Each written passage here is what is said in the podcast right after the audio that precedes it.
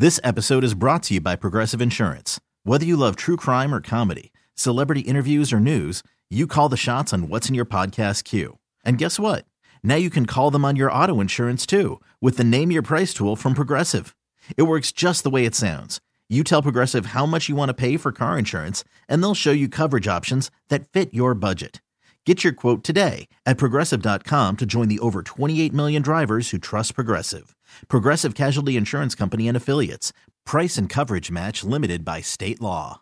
ninety-seven point one F M Talk. On-demand audio. Um, first of all, my first question is, who bribed Hunter Biden to be here today? That's my first question. Um, second question, you are the epitome of white privilege, coming into the Oversight Committee, spitting in our face, ignoring a congressional subpoena to be deposed. What are you afraid of? You have no balls to come up here and... Mister Chairman, point of inquiry. Mister Chairman... Um, if the, the lady recognized, if, if, if the gentlelady wants to hear from Hunter Biden, we can hear from him right now, Mister Chairman. Let's take a vote and hear from Hunter Biden. What are you afraid of? Hold on, hold on, hold on. Order, order, order. Are women allowed to speak in here or no? Are women allowed to speak in here or no? Did you keep interrupting me? I, I'll interrupt the chairman. I don't know that he's a lady. I think that uh, that Hunter Biden should be arrested right here, right now, and go straight to jail. That was Congresswoman Uh, Nancy Mace yesterday as Hunter Biden sat arrogantly in the front of the viewing area of that congressional hearing. Let's get to our next guest. Hans von Spakovsky with us right now, the senior legal fellow at the Heritage Foundation, a former F E C commissioner and a D O J lawyer. Hans, when you saw the news, or if you saw it live, Hunter Biden just walking in and sitting down for ten minutes or so and then getting up and leaving in the middle of the hearing, what'd you think about all of that? Well, I was just thinking about how how arrogant he is and how he was basically trumpeting his defiance of um, Congress. And, and we all know why that is. And it's because he knows that even if the House votes to hold him in contempt, and and the committee did that on Wednesday, he knows that his father's Justice Department is not going to enforce that contempt citation against him. And that's what has to happen. You know, uh, once once Congress, one of the houses, holds you in contempt, that's that is a criminal violation of federal law. But in order for you to be prosecuted for that, the Justice Department has to take up the case. And this Justice Department uh, has a a history under Democratic administrations that they will not enforce contempt citations against Democrats. And anybody who doubts that, just remember what happened with Lois Lerner, right? Former head of the I R S, who was held in contempt for refusing to answer questions about her targeting of conservative organizations. And when that was sent over to the White House, the White House refused to enforce it. We're speaking with Hans von Spakovsky with the Heritage Foundation right now. The idea that uh, Hunter Biden should come in and sit for a private deposition is not outside of the norm, normal order of things, as I understand no. it, when it comes to congressional hearings. Now, we've also seen, and when we talk about this on our show, we get a lot of comments about uh, other people like Jim Jordan and Mark Meadows, among other people who have said no to subpoenas before. And when that happened, the Democrats threw a fit about it. They said this is the natural order of things. They threw the book at Peter Navarro and Steve Bannon for doing that's, what Hunter that's, Biden that's is doing right. right now. So instead of just always having a situation like this come up and being able to point and say, yeah, but, and, and doing the whataboutisms from the other side, what is the standard operating procedure and where have there been inconsistencies in how th- that standard operating procedure has been carried out? Well, uh... Uh, I mean, you just mentioned them. When it when when this Justice Department under the Biden administration, they enforced contempt citations against Peter Navarro and Steve Bannon, sending the F B I to arrest them. Um, the the Obama administration, when contempt citations were issued against Lois Lerner at the I R S, and for the first time in U S history against an Attorney General, Eric Holder, they refuse to enforce the law. So that that shows you the double standard. By the way, I could tell you this. Um, if at that hearing on Wednesday, The, um, the chairman of the committee, Jim Jordan, had said, you you want to testify publicly? Why, why, Mister Hunter Biden, you go take a seat. I can tell you exactly what would have happened, because his claim that he's willing to publicly testify is totally phony. Why? Mm. Because remember, he's been indicted, federally indicted, uh, both on gun charges and tax charges in California and Delaware. And you know what would have been the first word out of uh, words out of his mouth if he had sat down at the witness table and asked a question? Uh, uh, Congressman, Uh, I assert my right under the Fifth Amendment to not answer any questions.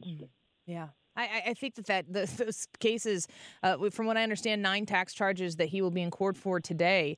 What kind of trouble is Hunter Biden in outside of the congressional uh, pursuit to see how Hunter Biden's business activities may have included the president of the United States, then vice president of the United States? What kind of actual real trouble is Hunter Biden facing legally elsewhere? Well, like I said, he's got very serious tax charges filed against him in California. He's got serious gun charges filed against him uh, in Delaware. And if these charges actually go to court and the judges actually treat him like an ordinary American, he could end up in jail for substantial amounts of time, and he could have large fines imposed on him, civil penalties. But remember, These these latest charges are only because the sweetheart deal that Merrick Garland, you know, Joe Biden's handpicked attorney general, uh, tried to get through the courts before on all of these issues fell apart under public scrutiny. So I, I frankly, I don't trust that the Justice Department, even though they have filed these indictments, will pursue these with the kind of vigor they would, particularly if the defendant was a Republican. So Hans von Spakovsky with us right now. I, I am seeing a, a dramatic shift from the plea deal that Hunter Biden almost got away with to where he is right now. Right. It seems like he's actually facing some significant legal trouble. Uh, with everything legal set aside, when you observe Hunter Biden's arrogance, which was the word that you used at the beginning of this conversation here today, Uh, I, I would assume there's a political ramification in all of this. I want to play for you a clip here from uh, the Karine Jean-Pierre to Peter Doocy about the relationship between those two. And I just don't have anything else to share. But the last time he was on the Hill, he said the president was certainly familiar with what his son was going to say. I did say that. And here, so and what I'm saying today, that President Biden does not help him with his business deals, but he does help him skirt congressional subpoenas? That is not even true. That that is a jump that is that is incredibly disingenuous in that question. What I will say to you, I am helping you out. I'm helping you out. I don't have anything else to share. So I think uh, Karine Jean-Pierre sees Peter Doocy in her nightmares, but when he's asking her about any sort of conversations that lead up to skirting a subpoena or possibly yesterday, is there anything wrong with the president of the United States working with his son, Hunter Biden, to manage this situation? Uh, yes, because Joe Biden is uh, the chief law enforcement officer of the United States. And he shouldn't be talking to his son. He shouldn't be talking to his lawyers.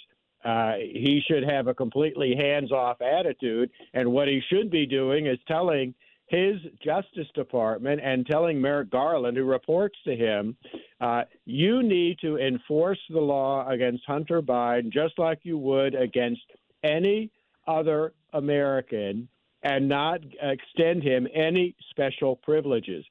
We have not to date heard the president say anything like that publicly, and we certainly haven't heard his press secretary say that. Correct. Do you do you expect that? I, I guess it's hard for you to speculate, but I mean, a presidential pardon could be in order here, especially if if Joe Biden were to drop out of the presidential race or potentially lose in November. There's a period of time there where you're kind of the lame duck president. I mean, there's nothing about what's going on with Hunter Biden right now that wouldn't be pardonable. Is that correct? That is correct, because all the charges against him are federal charges. There have been no state uh, state charges filed against him.